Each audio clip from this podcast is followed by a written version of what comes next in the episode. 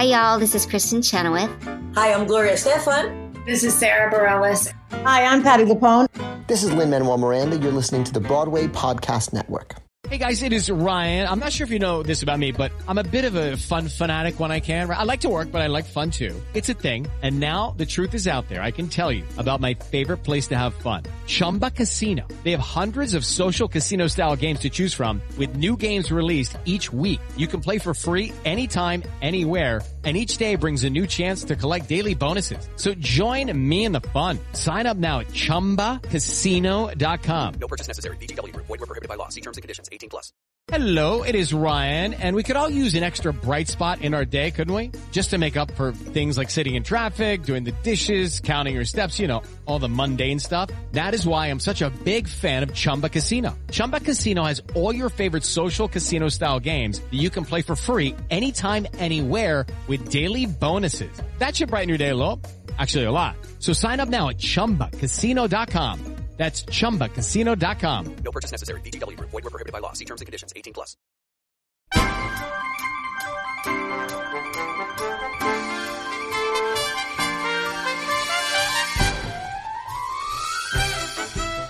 Hey guys, welcome to another episode of Broadway Breakdown. I am Matt Koplik. And I am also Matt Koplik.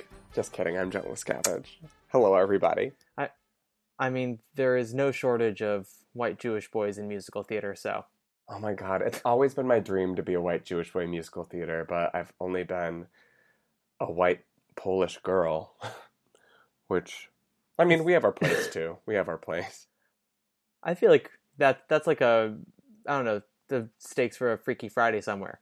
Oh yeah, that's like totally a regional Freaky Friday.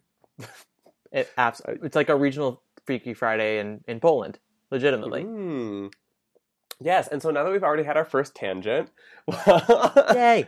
welcome back to Broadway Breakdown. that was, that was a short tangent right there. yeah. We're getting better at our tangents too. We've stopped saying like. The tangents only take like 15 seconds max. We're doing great. I've had like five cups of coffee already today. Um, Oh my god, I've been up since six a.m. John. Uh, so speaking of tangents, can I just say I have been traveling to Brooklyn back and forth every day for the last two weeks, teaching at a musical theater camp for nine to fourteen year olds, and uh, I'm I'm both extremely exhausted and very um, wired. I want to hear a little more about your. So this camp you're doing. What are you doing? So in 10 days, these like 16 kids come together, they audition for us, and we cast them in a bunch of scenes and songs for musicals to compile this like 30 minute review. So the review theme is just like Broadway bound. Wait, you'll actually you will appreciate this.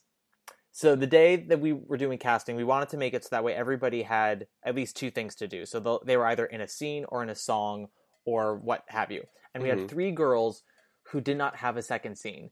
And we're sitting there going, we don't have a second scene for them. And one of the teachers goes, if only we had a scene for three girls that's showbiz related. And I said, well, what about Dreamgirls? And they go, well, we don't have a scene from Dreamgirls. And I said, I could write one from memory. God bless. You know, Matthew, Matthew, there are not enough people in this world who could write a Dream Girl scene from memory. So I just want to take this time to personally thank you on behalf of all of humanity for having that skill set. Um, man. Thank you. I What the appreciate fuck? that. Like- Best of all, you'll? Oh, wait, you'll, you'll appreciate this even more. Then they go, but wait, aren't they like, aren't like aren't they black and aren't they thirty and aren't there like all these other people in the show? So I took the first twelve minute scene from Dreamgirls, you know, like where they're at the Apollo Yeah, and yeah. they're going out for the talent contest, and I. Again, I cannot stress this enough. This was from memory. I did not look up anything. I could just write it out. I was able to type up the scene and and just like mentally as I was writing it, cancel out all other roles. I got rid of C.C. and uh, Jimmy and all those other people, and I I compiled a very tightly constructed page and a half scene, and now it is bomb. So I want everyone to know that those of you who laughed at me when I was in my bedroom at 12 years old memorizing the concert cast recording with Audra, Lillias White, and Heather Headley, the day has finally come where that was You know- actually useful. So good day to you. They they all said that you could not whitewash Dreamgirls, and gosh darn it, you did it. By George. By By George. George, you really did it. It's it's actually like it's a huge kind of meta whitewashing. Like you are whitewashing the whitewashing as the whitewashing is whitewashing itself. Wow. Just a just a who's who of whitewashing really going on. That Um, yeah, that was. I was about to say that whole description sounded like Christopher Nolan presents an Inception production of Dreamgirls, but Yeah, it was. So this is the perfect segue to talk about Natasha Pierre and the Great Comet of 1812. Am I right? ah, God, if Um, ever there was a time, let's go for it. Let's let's delve right in. We was both had four cups of coffee. Yeah. Let's do it. There's a war going on out there somewhere, and Andre isn't here. There's a war going on out there somewhere, and Andre isn't here. There's a war. Yeah. So I'm. I um. We we didn't get to record last week just because our schedules were pretty hectic. I have some other things on the back burner right now, which I'm like getting excited about. But who knows? You know, just like fingers crossed. Fingers But, crossed for you, um, John. But yeah, and then you had this camp, so we weren't able to record last week, but we missed the shitstorm, and I'm allowed to say this because I tweeted this. This is my own intellectual property of Natasha Pierre and the great social media shitstorm of 2017.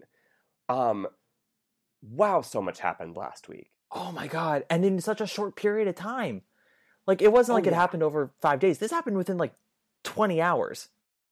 Yeah, the page hadn't even finished loading with the article of Mandy Patinkin joining Comet by the time that the next article came out that he was leaving Comet. Like literally, like it was a blessing and a curse and just just a clusterfuck. My mind was just I was boggled.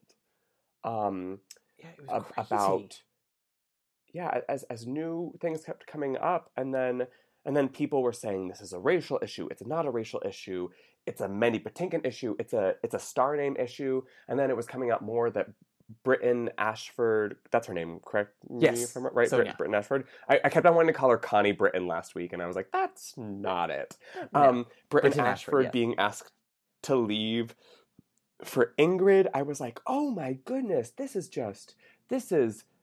Someone said it. I think it was like annoying actor friend or, or something like that. But it's it's Smash season three, like high drama that wrote itself.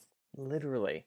Um, so for you know, on, for a previously on, I'll do- I'll do a quick recap of what this shitstorm was, and then John, I would like you to delve right in with your John's hot take, um, if you if you will. It's a steaming take almost.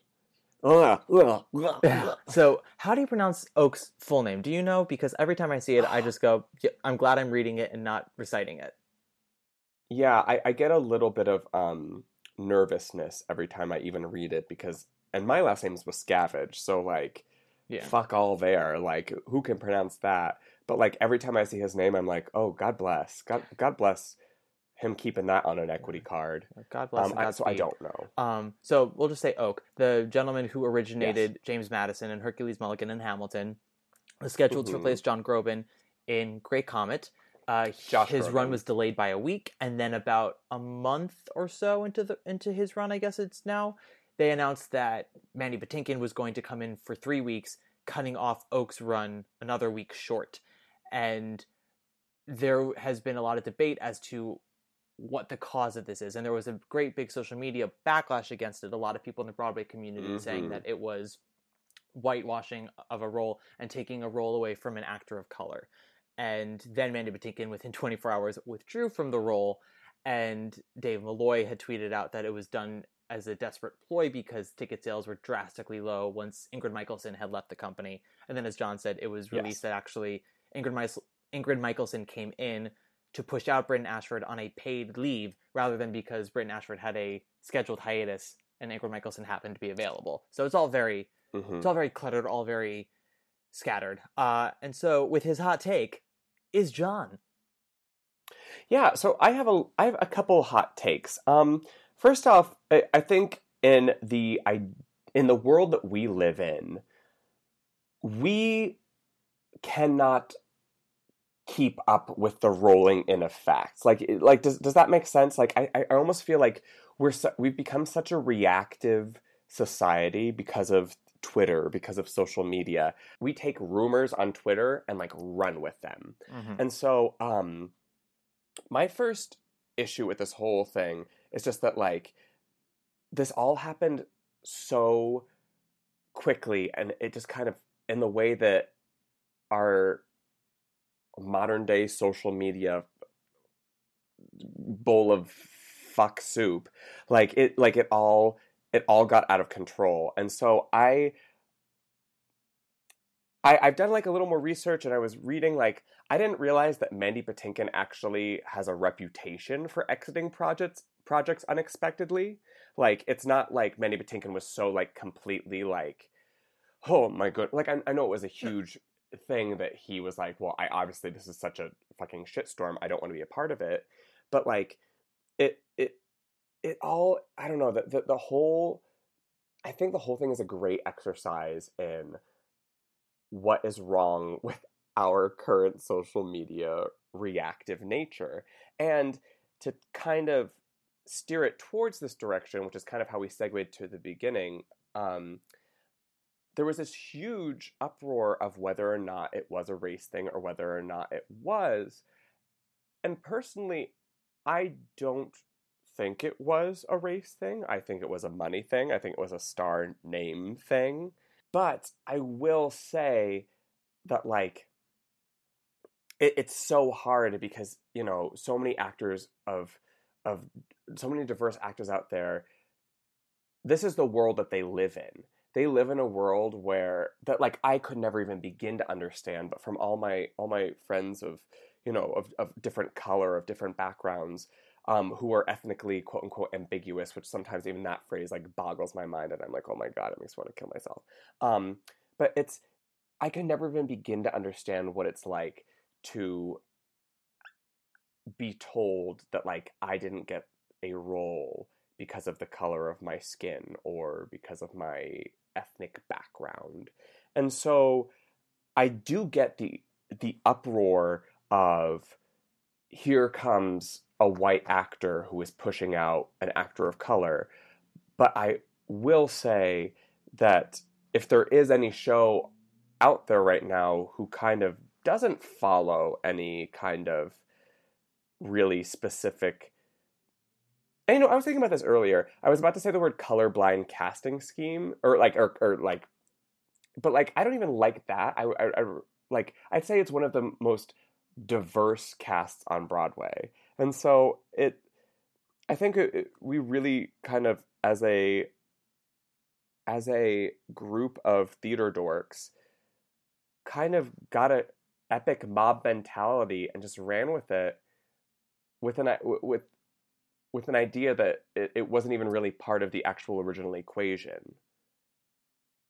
Does Yeah. any of that make sense? Oh my god, no, absolutely. and I'm I'm in agreement with you because I don't like the term colorblind casting myself because I do think when we we we make a conscious effort to cast as diverse as we can because we want the people on stage to reflect the people in the audience and the people in the world and there's so Well- many well, it- talented actors out there who Yeah. who can really bring characters to life. I will argue Well, I do it's think Great Comet same- is colorblind in the Oh, sense sorry. that oh, sorry, I, I was saying uh, I do think Great Comet is colorblind casting in the sense that there no role is written for or adheres to any specific ethnicity. And an example being the role of Natasha is was originated by Phillipa Soo, who is an Asian American actress, and then brought to Broadway by, De- by Denée Benton, who is African American, and her two understudies are uh, there is a Caucasian uh, woman in the cast. I, am forgetting her name. Uh, she was a Legally Blonde reality show contestant. That's the only thing I know. And then oh, Lauren Zakrin. That's her name. oh, yeah, yeah. And then Yeah. the other uh, understudy is, I believe, Middle Eastern descent. I believe. Yeah. Yeah, I think they try to to include as many. My main issue with the term colorblind casting is that it almost reminds me so much of that awful saying of "Oh, I don't see color." Because when you say that, it's actually extremely offensive because you're you're you're saying that like you're you're, you're downplaying the fact that this person is of a background that has had to go through so much that has to suffer through so much that I don't have to suffer through as a white male. Like, and so, so that's why I don't like the term colorblind casting personally, because Yeah, I think it, it's more of a diverse casting. Because you, you, you, you can't deny the fact that Oak is black. No. Like, you can't be like, oh, I don't see Oak as black. It's like, yes, he is. he's, he's he is very much a black man. No, and it's what we it's what we were talking about last week about Andrew Garfield and Prior Walter, and you know, Mm, you, people can say, mhm. "Oh, like I don't think gay, straight. I just see people." It's like, well, no, being a gay man brings its own hardships and its own background to it, its own history, Yes. and that's something you can't just apply to a performance. It's something that usually is a part of you. Um, so yeah, Yes. and so I, I think that we're in agreement on the fact that race is always going to be an issue, at least in in our lifetime. That's not something that's going to be easily resolved, and Yes. and and equality in casting and more diverse casting is something- for. Hmm? Sorry. Yes, exactly. Uh, no, I was literally going to say that exact thing. I was going to say diverse casting is something we should always be fighting and proactive and championing for, like being champions. Yes, for. absolutely. And but I would but I think we are also in agreement that it's sort of like no understand who your allies are. And I think Great Comet, if ever there was a show that really kind of embraces that, it is Great Comet. I would even argue more so than. Hamilton, where it's literally Yeah. because it, also I read somewhere and I don't know I can't confirm if it's true or not because I personally don't know anyone in the company, but I bel I read somewhere that the ensembles tracks there is no gender specific ensemble track so a male swing can go on for a female uh, for a female ensemble member in that show there it's gender I love neutral that. I think that's amazing Yeah, I do too. I really do. Yeah, I think I think I think the craziest thing about this whole thing now is just that like an amazing show not that they're innocent. I think I think being willy-nilly about people's contracts and being like, "Oh, sorry, like we just we need someone like we need someone to bring in more like we need someone to bring in more tickets." That that's something that our union should be like, "Uh, hold up a sec." Like that's not right to do because then that just completely makes us as actors just even more of like puppets of interchangeable like sock puppets. Mhm. um but it was it was very interesting like I, I'm, I'm saddened by the fact that like people got so angry at at a show that was one of my favorites last season and i think I, I hope it does not suffer and close because of this. I think i think we need to support this show. I think this show I think this show is a champion for a lot of things that we are fighting for for the future of theater. I think they just had this big stumble upon the way because you know they they didn't clean up as much as I think they thought they were at the Tonys, and they're scrambling. Yeah, and I agree. If I may, I agree with you, and if I may be a little even more cynical about this element, I honestly think that the big moral of this story, and I'll I'll try to wrap it up as well so we can move on, is uh Yeah. I felt that it was more a testament of bad producing because Mm, there mhm. star casting has been happening since the dawn of Broadway, right? And Right. bringing in a star to elevate ticket sales is nothing new. And Right. most producers think of it as the greater good. We're keeping the show open and keeping 150 other people employed by bringing in this person. But I do think that the producers were very hasty about bringing Mandy Patinkin and, and not really consulting Oak and not having sort of both parties agree to what the situation was going to be. And same thing with uh, Brittain Ashford and Ingrid Michaelson and having Mhm. Brittain Ashford go on a forced hiatus while Ingrid Michaelson came in. Another reason why it's bad producing is because Brittain Ashford is on paid vacation for all this because it is not something Right. that she's requested. They're making her do it. And same thing for Oak. They still have to pay Oak for the weeks that he won't be performing anymore, even because he's now leaving when they announced Right. Mandy was going to go on. So they still have to They're pay literally- for the, for the rest of those weeks. So that's also just bad producing. Right, they're just throwing money out. Like I understand you have to spend money to make money, but I, I don't think this is the way to do it. No. I don't I don't think using your your team members, the people who you were supposed to be supporting, I don't think using them as just kind of like I understand that in a sense actors are products, but we cannot be we we we have to fight to be more than that. And I agree. I just think I, I think the producers I think it's good that they they were that they were outed with this because it should be example so that people don't do it again an example so that people don't do it again in the future. Absolutely. There's, I we're in we both understand why the producers did what they did. You know, all producers want their show to stay open, but yeah, I mean, Mhm. they have to think of an even greater picture than that, and I, they Right. they just didn't, and they're now sadly paying the price, and the show is too. And I agree with you. I thought I think Yeah. it's a brilliant show. It's a lovely production. I hope it Mhm. stays open a while longer. Um, Me too. uh, let's get, I want to get to a show that will maybe one day also be on the horizon. It Okay. has not been performed yet. It has not technically even been written yet, although elements of it have are about twenty years old. Are you are you Are are, you, you sniffing are you sniffing what I'm whiffing, John? The Brokeback Mountain play. That and the very first episode to introduce wh- what I hope is a oh! masterfully brilliant product, Jukebox That Musical. Cue in the music of something fun. Ba da ba da ba something fun. So, those of you who remember from last week, John had the brilliant idea of doing a mashup jukebox musical of the songs of Vanessa Carlton and Michelle Branch. Yep. Uh, I only really knew Michelle Branch from like the WB days, back when the WB was not the CW. You know, when it was still Dawson's Creek and Gilmore Girls and uh, What- what, like Everwood. Is that, that No, I think? Everwood was even after. I think Everwood was CW. Was Smallville WB? Smallville. Smallville was still though when it was was was when it was still WB, right? Okay. Yeah, I think so. I think it was I think it was on when it switched, but at least when it started, it was still WB. Yeah, because I was going through my sexual awakening with Smallville, so I was. Yeah, that was probably still the WB. Here's the thing. Here's the thing. Before I begin with uh, our basic outline from the developmental lab of uh, Brunettes the musical, I would like to say, having not been super familiar with either one of their milieus uh, in depth, anyway, I found it's it's very difficult to really structure any kind of story around these songs. Not because they're not wonderful; they're actually very articulate, poetic songs, but because both women kind of specialize in the a song that would perfectly fit in the all is lost moment of a show Mm, if you know what I mean. Yeah. I So like, uh, yeah, like it the like the burn moment in Hamilton, uh, Mm. or the it's quiet uptown moment in Hamilton.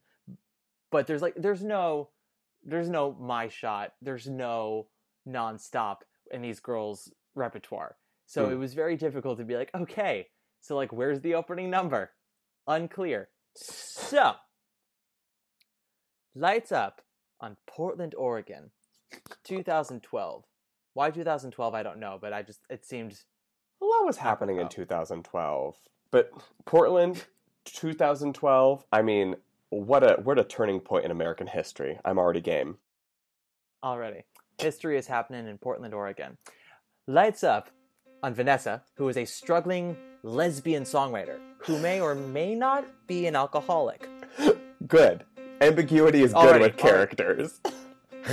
The stakes are so high already. She's working as a barista to pay the bills, and she lives with uh, her two roommates. They're a couple, and they're very romantic and gooey. Ugh. Vanessa loves black tank tops and red flannel, uh, and she sings a little bit. crashed on the floor when I moved in. This little bungalow with some strange new friends. Stay up too late and I'm too thin. We promise each other it's till the end.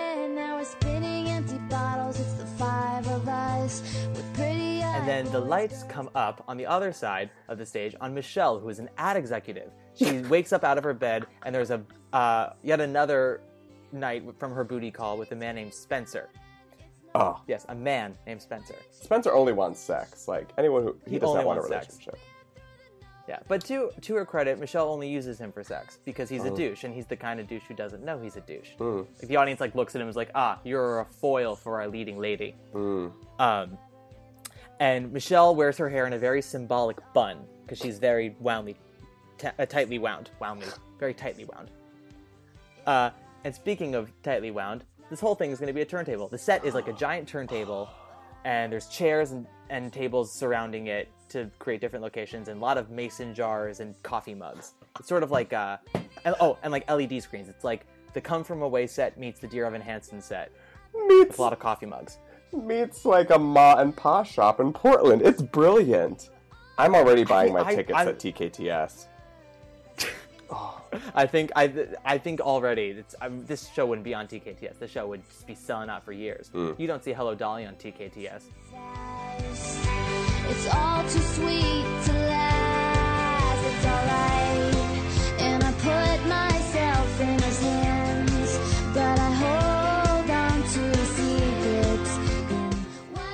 The turntable turns and they go about their days. Vanessa goes to the coffee shop, Michelle to her office. Her coworker slash friend is played by Kimiko Glenn. Kimiko Oh Glenn asks her about, you know, Spencer and informs the audience through very tasteful exposition about the big promotion that Michelle is up for at work, which would require her to move to New York City. All this, by the way, is happening like a giant big montage opening number. Like this show is very Sure. chorus line e in the sense that like there's very few like singular numbers. It's a lot of like nine minute montages of dialogue and song interspersed. Mm. All with a lot of turntable. Yes. Because I love a sensible turntable. Uh, Yes. Oh, their boss, played by Jan Maxwell, comes to their desks. Jan Maxwell is a very sensible bitch boss. She gets stuff done, but she says a lot of sassy stuff. And she says something sassy and then walks off the stage and like gets another Tony nomination simply by exiting. And Her then exit line Vanessa's gets her a Tony shop. nom. She always will just get a Tony nom. It's always in the bag, but it's never in the hand. Vanessa goes to her coffee shop where her best friend slash fellow barista, played by our very own John Wascavage, who incidentally Oh my will be replaced three weeks later by Mandy Patinkin. Oh, it's so true. Oh no, it, it's fine. Twitter will be all ablaze about it. He ah. says something sassy and gay and topical, and says something about how the coffee shop has another open mic night, and that Vanessa should try some more of her stuff. And Vanessa's like, "But I've got writer's block," and the audience is like, "We know what's gonna fix it." Lesbian sex. Michelle, because she walks Oh, in with oh. Kimiko Glenn. Wait, what were you gonna say? I said lesbian sex. Yeah, with Michelle. Yeah, that's what's gonna fix your writer's lesbian block. We gotta get there. Yeah, sorry. The audience, yeah, the audience knows they'll get together, but it's how. Mm. Oh, and we can't forget Vanessa is is, is an alcoholic. Yes, she's an alcoholic. Oh man. so Michelle Kimiko. I also don't have a name for Kimiko Glenn's character. She's just Kimiko. She's Yeah, Kimiko she's Glenn. definitely she actually yeah, go full Kimiko Glenn like with her, that character. Her name is Kimiko Glenn. Yeah. Her name is Kimiko Glenn, played by Denée Benton. Um, Oh my they, god. they they come in to get a cup of coffee because their go-to Starbucks has like a pipe burst or something. And Michelle orders some random drink, and Vanessa makes like a very sassy lesbian comment about it, like "uh, that thing," but like Oh. no, actually funny. Well, you know know, those get, like- you know you know those sassy lesbian comments, just smack full of flannel and sass. Man. You know, like in, sassy in Orange is the New Black, they got all that sassy, lesbian, comments. A sassy lesbian comment, like what would that be like? Oh, you can't get one of these drinks at Home Depot. Like, oh, Perfect. that with a side It's of in the show. Birkenstocks. We're putting it in the show, but you're not getting any royalties for it because this is a developmental lab, not a workshop. So right. sorry about okay. it. Um, they yeah. So they like she had like has a sassy moment, and she and Michelle like look at each other, like acknowledge each other, Mm. and they don't. But then they then they leave. And then an hour later, like the turntable turns, and it's like later in the day, and they're both in the park, and they see each other. And Vanessa's like, "Hey, you're that girl who ordered that stupid drink," and Michelle's like, "You're the one who said the sassy lesbian comment." And they like they like sit down and they talk about themselves for a while. Vanessa's like, "I want to be a songwriter." Michelle's like, "I might go to New York eventually." And then Vanessa's like, "You should let your hair down," and she literally goes to reach and undoes the bun, and all of a sudden Michelle is beautiful and not tightly wound anymore. Wow. Theater And then magic. They sing. They sing a song called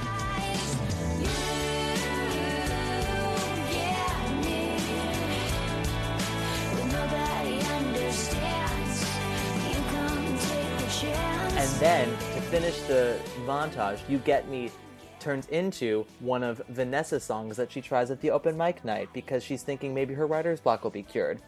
And like Michelle's there and she loves it, but everyone else is like a little tepid. And then that turns into another giant montage of Michelle Branch's big hit song.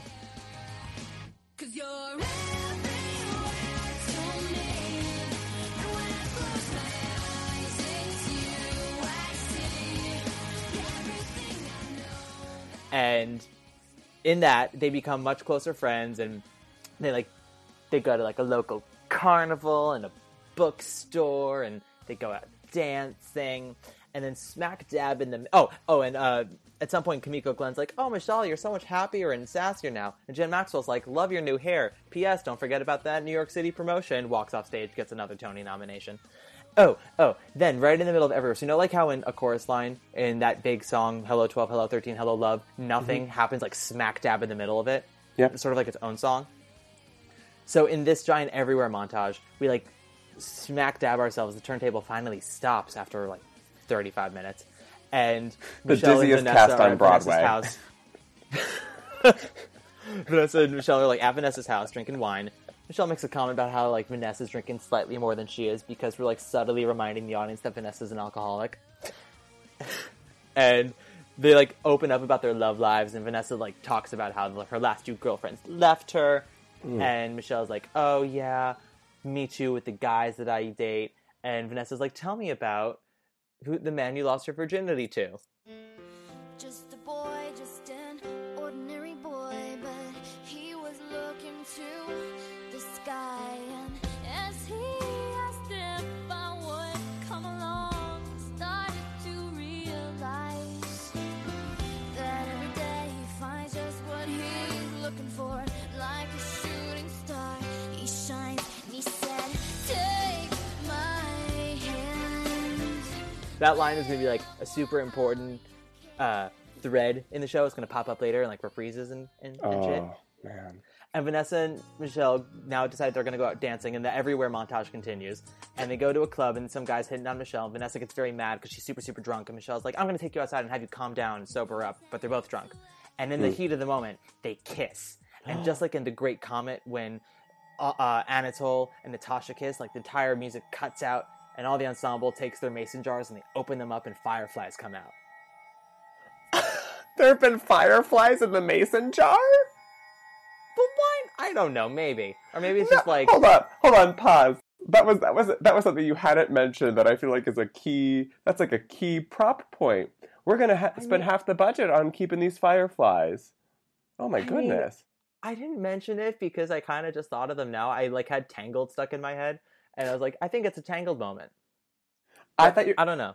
I guess my mind's a lot darker, so I thought they were gonna like open up the mason jars and then smash them for some symbolic reason of like smashing the glass ceiling with a lesbian Ooh. kiss. I have no. I I mean, I get your I get your idea might be the better of the two, but man, Well, we, we're gonna have a big be. I don't know which one of us would be the easier cleanup because like yours is immediate with all that glass, but like the fireflies would eventually die and they have to go somewhere. Oh yeah, actually, how do you even round up the fireflies again? You're just gonna have dead fireflies all over this Broadway turntable that has not stopped turning for 45 minutes. I mean, I, I feel like at the end of the original run of Les Mis, that's sort of like the state they were in. It's like all these bugs and fireflies on the turntable. Yeah. no, Oh true. god. Sorry, Uh, I didn't mean oh, to so- stop such a beautiful moment. it was a, it was a beautiful moment. Those fireflies were symbolic, just like Michelle's bun and Vanessa's alcoholism. Um, so like symbolic alcoholism. alcoholism is very it's a very serious thing, but in theater it's almost always symbolic. It's like never real. I Uh, have metaphorical alcoholism. Sorry, doctor, I'm not going to go to rehab. it's a metaphorical doctor anyway. it's just metaphorical. everything's everything's a metaphor. Just deal with it. Um, ooh, then they sing one more verse of everywhere, one more sorry, one more chorus of everywhere, but Mm. it's now with just an acoustic guitar. And Oh, like, I thought maybe a piano, but I felt like that was too like let's just on let's the just nose. do guitar. Like maybe Stephen Oremus could like man like make a harp work really well or something. Mm. No, Mm. it's like all very acoustic because they're singing it quietly as they lead each other to the bed and they have their first time together, Oh my! Oh, I just like a harp and a guitar. Oh harp and a guitar and a first time lesbian tryst. Man, memories. Am I right? Remember, if listen, if Fun Home had a harp in it, that that that show would have run three times I was gonna longer. say would would have run longer. Yeah, that that's what that show needed to stay open. A harp. harp. Keep your show alive longer. Have a harp. What was the last? Uh, what would you? say What was like the last original Broadway musical to have a harp in its orchestra? Light in the Piazza. Oh, yeah. There you go. I think you just sold me. Oh, what, what? Has there been anything since then though? That was twelve years ago. Oh my god, that was 12 years ago. Probably. There probably was, but I Maybe in my mind Uh, there, Harp is still like wanton for work. Yeah, in my mind there are two shows on Broadway and it's like in the Piazza and Hamilton, so the no other everything else is everything else is simply a dead Yeah. firefly on the turntable. Am I right? Tell me about it. Wait, so I have to hear what happens next. So they have their lesbian tryst. Okay, sorry. So morning after, lights come up and and Vanessa's sleeping and Michelle sings "Pretty Baby," which is a turn on things because that's actually a Vanessa Carlton song. So Michelle is singing "Pretty Baby" to Vanessa. Pretty baby, why can't you see you're the one that I belong to? And then, in a stunning transition that I stole from Bright Star, Jan Maxwell pops up on one side of the stage, and Michelle has to come out of the bed and walk to her as Jan Maxwell's like talking about the NYC promotion. And as she walks to her, all the ensemble members rush and like put on her shoes and dress and bun as she's walking over. Jan Maxwell's all like, Michelle, we're giving you the promotion. Michelle's like, I don't know. I may be in love. And Jan Maxwell's like, don't think. You have till next week. Goes off stage. Another Tony nomination. Mm. And then during during the week, Vanessa and Michelle are like hanging out, and Vanessa's like getting increasingly drunker, and Michelle's like, I should tell you something, but I'm too scared. And then they get into a big fight, and Michelle's like, I was supposed to go to New York, but I don't know anymore. And Vanessa's like, I don't know anymore either. And she runs into the bathroom crying with a bottle of wine. And I don't know where the wine You're, came from. you're really, you're really selling this alcoholism thing. She is, she is it's deep an in the bottle. plot point. It comes up later. It's the wedge that drives them apart. Well, it's very, no- it's very. now we it know. Makes sense. I promise. Okay. And Vanessa sings to her reflection while she's crying the first verse of "All You Want."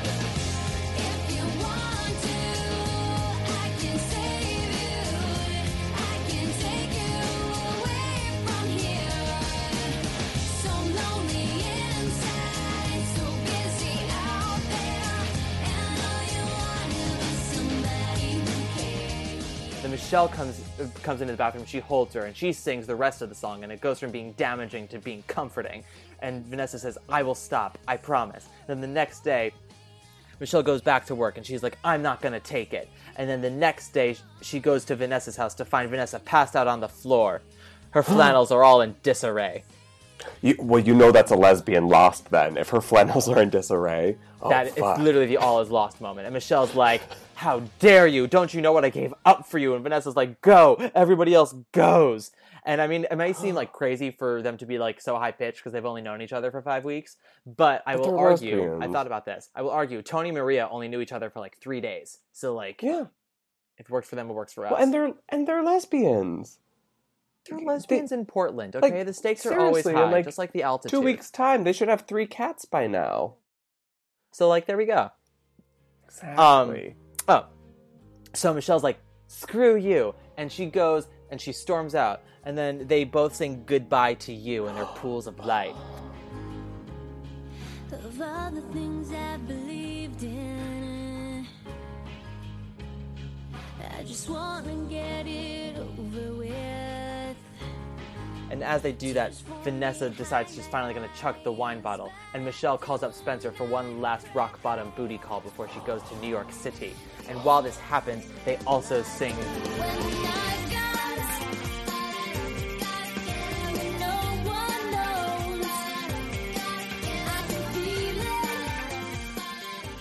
And then Vanessa shows up at the open mic night and she goes, I have a song. And oh, sorry, no, sorry. No, the next scene, it's just a monologue. All these empty chairs on stage that symbolize AA. And Vanessa stands up and she says, I'm an alcoholic. And all the o- ensembles off stage saying, Hi, Vanessa. Vanessa has a beautifully long monologue about her history, about her father and her mother and why she's an alcoholic. And it's really only two minutes long, but it's like gonna win Mandy Moore the Tony when she makes her Broadway debut in this show. Oh, Mandy Moore's playing Vanessa. Wow, brilliant. Well, yeah. I mean, Tangle 2 is taking too long to come out, so she's like, I need something to do. I'm into it. And she then goes, the, the chairs go off the stage, and she goes to open mic night. She sits on a stool in her pool of light, and she's like, This is a song I dedicated to someone who just recently left me. And then the lights go out just as John, the barista, her best friend, our very own John Wascavage, whips out his iPhone to record it. And on the other side of the stage in a pool of light is Michelle at New York City feeling all alone. And she gets a ding on her phone, and it's John, and he just sent her a video. And she opens up her phone to watch it. And Vanessa comes back up and she sings, If I could fall into the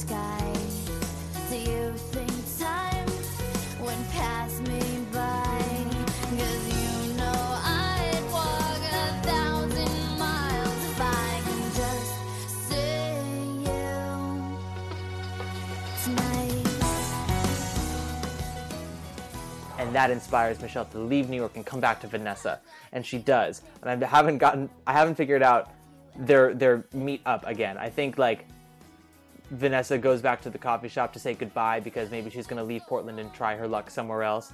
And just as she tells like John a tearful goodbye, Michelle walks through the door, and they look at each other and they hug, and they sing.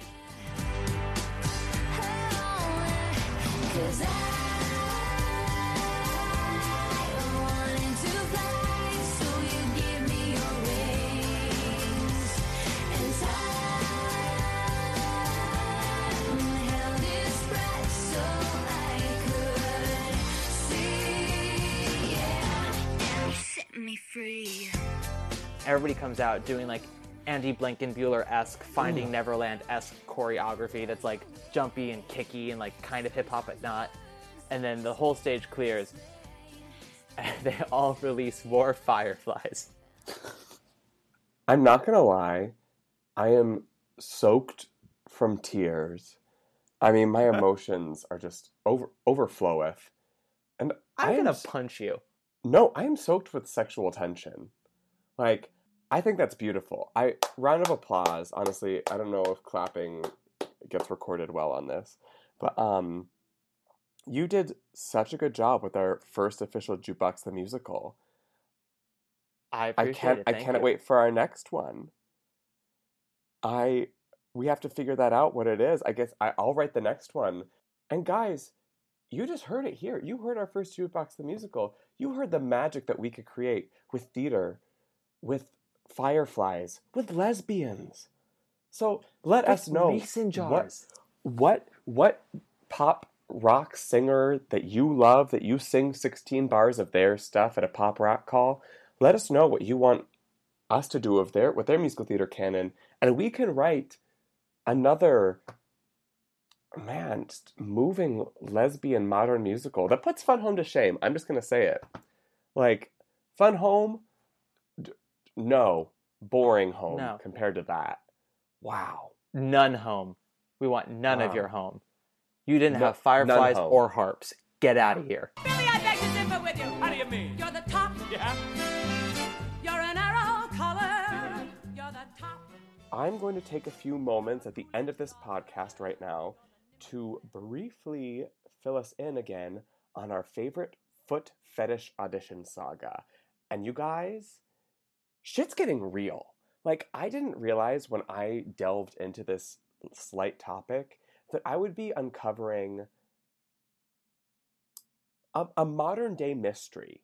It's, um, my heart is beating right now so fast and it's not it's not just because of the, the the lesbian musical. It's um okay i guess what i will start with was so last week i found the name of the man who had been posting these auditions tony d'alessandro.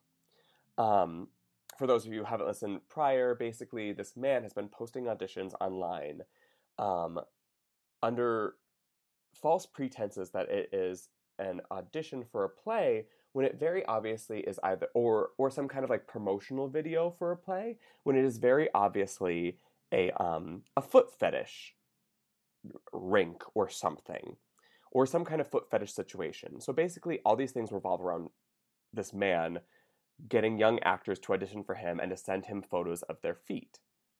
So basically I went back and I tried to look up more things about Tony because last week I found his blog and I described some of his photography that he had on there and kind of his information. And I looked up stuff about his email and I was coming up a little bit short. And so I went back to the source of where all drama begins, once again, where I found his name, to audition update. And I found out that Tony D'Alessandro is not the original foot fetishist. There's been multiple.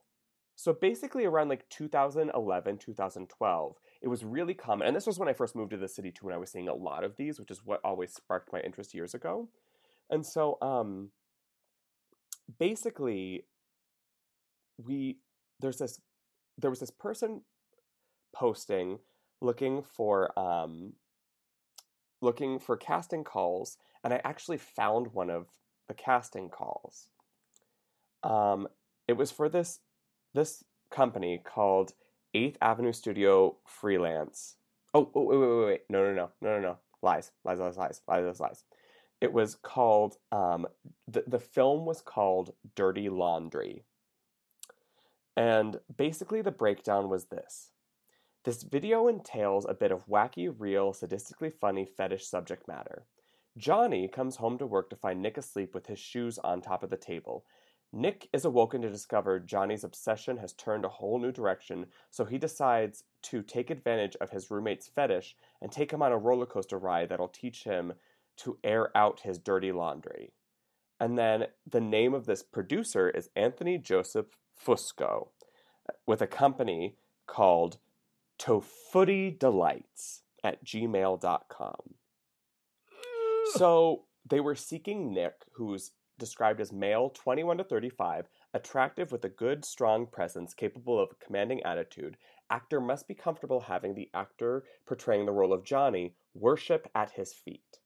Johnny is described as male 18 to 26, so considerably younger, lean, clean cut, innocent, can take direction well, which, like, as an actor, you should be able to. So that makes me think that, like, they're going to direct you to do some really weird shit. Then it says actor must be mm-hmm. comfortable in a submissive role and will be required to have contact with the socks and the feet of the actor portraying Nick. Note, no nudity. So the auditions were held at two separate days at Ripley Grier in two hour increments. You had to schedule an audition appointment and email your picture and resume, and then it said it pays $100 cash for the shoot, plus copy and credit provided. And so, so basically, like, okay, kind of weird, but it's supposed to be this like video. And so the more that I did research on this guy, the more that I found out was that actually Dan Savage, the the reporter, you know, like Yeah. the famed Dan Savage, got into contact with this man because people were like trying to figure out what was going on with him and basically he was saying like a lot of times like we don't even really end up filming the whole thing. It ends up being promotional stuff but it's not softcore porn. We're doing it promo for a play that it's eventually going to be. So basically he kept reiterating like it's it's not porn. It's not i'm trying to find the i'm trying to find the, the term he used. Um ah it is not porn and it is not foot fetish fap material so the, anthony fusco uh, had been putting these posts on a lot during 2011 2012 and then 2013 dan savage posts this article about him and about him making um, these videos about foot fetishism and about whether or not it is porn. So then Anthony Fusco actually disappears. And then suddenly Tony D'Alessandro appears.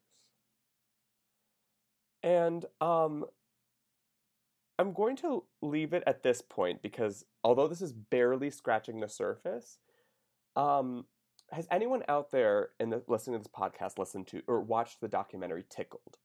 Tickled is about a um, for those of you who haven't, Tickled is a documentary about a New Zealand reporter who stumbles across a tickling um, straight male fetish video rink where like these young, like barely 18, straight, mostly like most of them played like sports, specifically like wrestling. They were getting paid to tie each other up and tickle each other as like they were tied down to beds but it was supposed to be non-sexual and so this reporter um, david farrier contacted this website that was doing these and basically was responded back to um, in very aggressive terms like literally one of the emails he received back from this company called jane o'brien pictures was like you fucking and I, I hate to use this term but this is what they used you kiwi faggot if you keep trying to find out information about what we're doing we will ruin your life. So thus the documentary tickled was created where david reveals multiple layers of who is actually running this company that was called jane o'brien pictures and funnily enough this year dave who did this um, documentary has taken an interest in Anthony Fusco, who has gone missing, and the now Tony D'Alessandro. And Dave, this journalist, may have found out that Tony D'Alessandro doesn't exist, and Anthony Fusco has been hiding behind multiple aliases for years to get his, own personal stock of foot fetish porn from actors. And that's where I'm going to leave it. We've we slowly place the mic right down on the floor, walk away, leaving a stunned auditorium. Yeah. Oh my Were you able to follow any of that? Because Yeah, I you couldn't see. I mean, you can't see me. I am like sitting here on my bed. My nails are in my legs. Like I am. I was a repulsed, mystified, and captivated. I was. I want. It's like an episode of Twin Peaks up in here. It is. It's um yeah, there's some real deep shit going on with these playbill casting calls going on and people are getting duped. People are being manipulated, people are being lied to, and people are being people are people are being I guess the best term to use right now is people are being catfished by by one man who is pretending to be multiple people. Um, and I will I will leave it this week at that, and we will pick up again next week with Tales of the Foot Fetishist. Tales of the Foot Fetishist. Should that be the name of the episode today? Or maybe brunettes? Or maybe I think I think I think metaphorical alcoholism? I think either metaphorical alcoholism or brunette should be our title today. But yeah, ladies and gents, yeah. We So we threw a lot out there today. This was Yeah, this lady- was a very dense episode. ladies and gents, sorry that we went away for a week, but we just came back like we gave you comic controversy. We gave you lesbian musical Firefly turntable realness, and we gave you multi-layered, multifaceted, multiple personality, catfishing, foot fetishist realness. You will not get this anywhere else, and be thankful that you won't get this anywhere else because this is a lot of crazy shit. It's a lot to listen to on your train ride to work or home. Like, Oh my So- god! My god, it's a lot, but it's compact. I would say that that would describe our personalities in general. We're a lot, but we're compact. I hope so. I hope so. Yeah, okay. So so that's it guys. We just dropped a ton of mics on you guys and that's that's it. Who do you, who do you want to play us out this week, Matt? I mean, I'm so excited already for next week's episode because we got some shit to deal with. We got some shit to stir. This week, um, I am going to ask this week that we get Judy Kuhn to play us out. yes. Oh, Judy Kuhn. Judy mm. Kuhn, speaking of fun home realness. I was gonna say right, Judy. Although, although we won't have her sing her fun home song. Well, No. something else. Yeah, yeah, I'll think of it on the All moment. right, guys. Well, I'm John. I'm Matt. And this is us signing out. Us out. This is us signing out. Take us away, Judy. Bye, Judy. Bye, guys. Bye.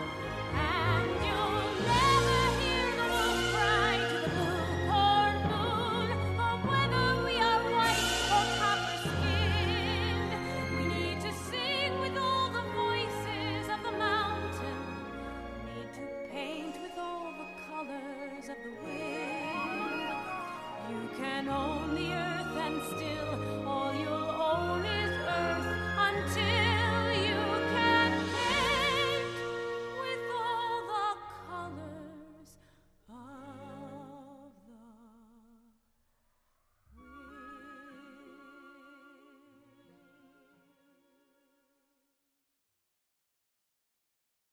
Have you ever wondered how your favorite performer actually feels? Well, here's your chance. Welcome to The Quiet Part Out Loud with me, Bobby Steggert, Broadway actor and now a therapist to a whole host of Broadway creatives. Part interview, part therapy, this is not your typical podcast. We'll go right to the heart of things with some of your favorite artists what they still struggle with, what lessons they've learned, what they haven't figured out yet. There's enormous power in saying the quiet part out loud. Are you listening?